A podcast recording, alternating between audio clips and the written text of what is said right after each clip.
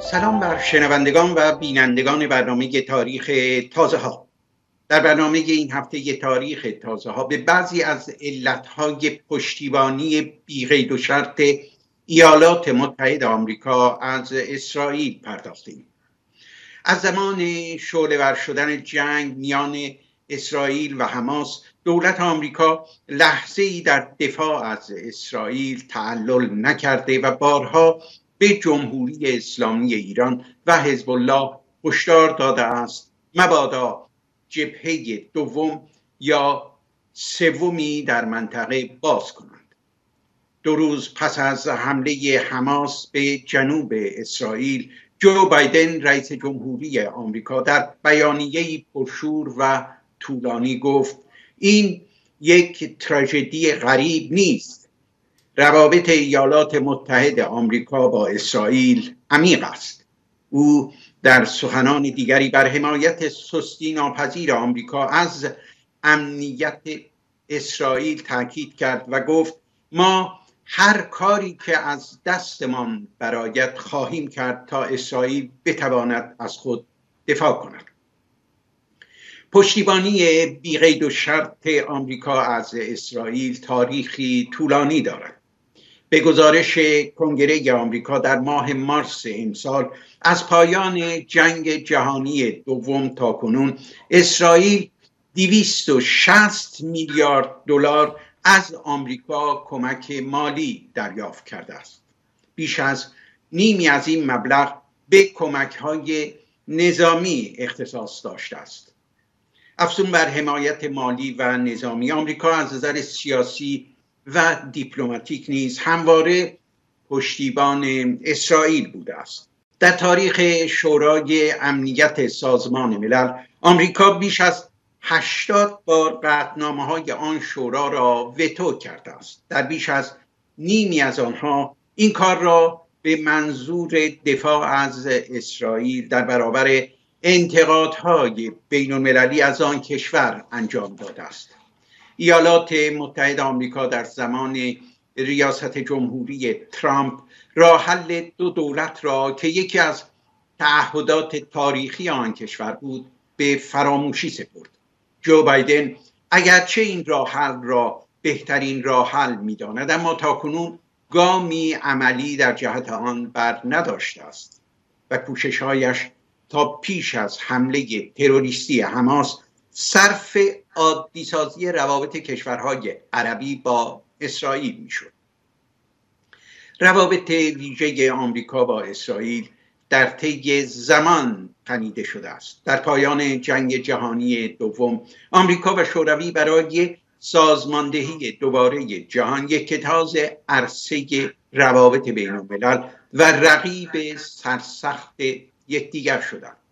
کشورهای اروپایی که صحنه اصلی جنگ بودند دیگر توانی نداشتند و هر یک به گونه زیر نفوذ یکی از دو ابرقدرت تازه نفس قرار گرفتند. دو روز پس از اعلام استقلال اسرائیل در چهارده ماه می 1948 اتحاد جماهیر شوروی نخستین کشوری بود که اسرائیل را به رسمیت شناخت.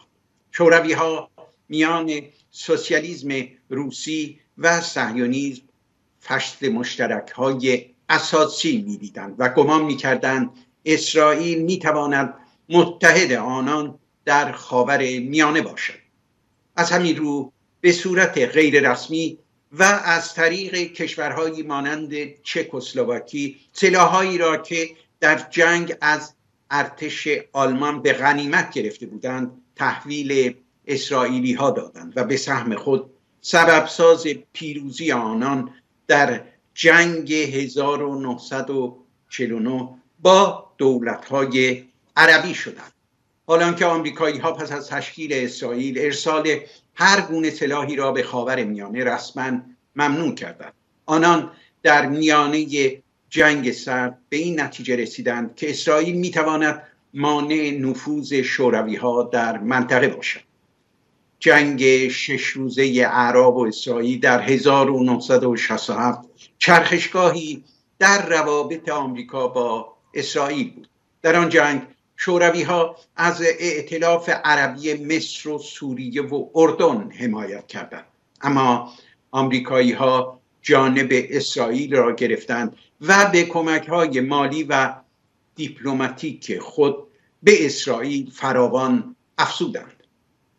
از آن پس روابط یهودیان آمریکا با اسرائیل روز به روز بیشتر و محکمتر شد. همکنون جمعیت یهودی اسرائیل در حدود 6.5 میلیون نفر است. یهودی های آمریکا را در حدود 6 میلیون نفر تخمین می‌زنند. در پایه مطالعاتی که انجام گرفته از هر ده یهودی آمریکایی شش تن گفتند از نظر عاطفی دلبستگی عمیقی به اسرائیل دارند بر پایه مطالعاتی که در سال 2021 انجام گرفته از هر چهار یهودی آمریکایی دست کم یک یهودی در اسرائیل زیسته یا بارها به آن کشور سفر کرده است.